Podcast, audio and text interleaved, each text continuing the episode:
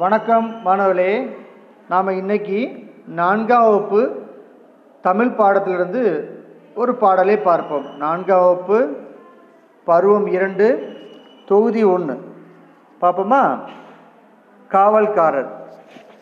சட்ட மேலே கோட்டு மாட்டி சருக போட்ட வேட்டி கட்டி நட்ட நடுவே தோட்டம் தண்ணில் ராஜா போலே நின்றிருந்தார்.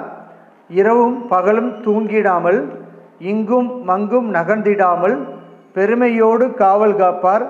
பெயரில்லா காவல்காரர். காக்கை குருவி அங்கே வந்தால் காவல்காரர் நிற்க கண்டு சீக்கிரத்தில் வந்த வழியே திரும்பி ஓடும் பயந்து கொண்டு காற்று பழமை அடித்ததாலே கனத்த மழையும் பெய்ததாலே நேர்த்தியான அவரின் உடைகள் நித்தம் கிழிந்து வந்ததையோ.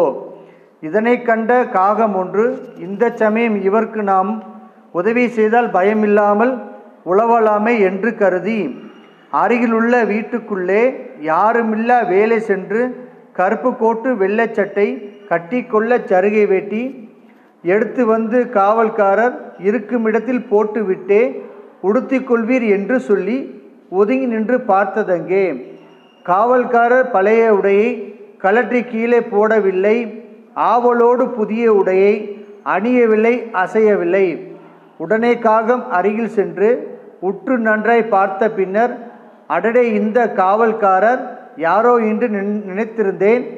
வைக்கோல் மேல துணியை சுற்றி வைத்திருக்கும் பொம்மை என்றே இக்கணத்தை நண்பர் அறிய எடுத்துச் சொல்வேன் என்று கூறி காவல் காக்கும் பொம்மை தலையில் காலை வைத்து நின்று கொண்டு கூவி அழைத்து பறவையாவும் கூட செய்து விட்டதெங்கே. நன்றி.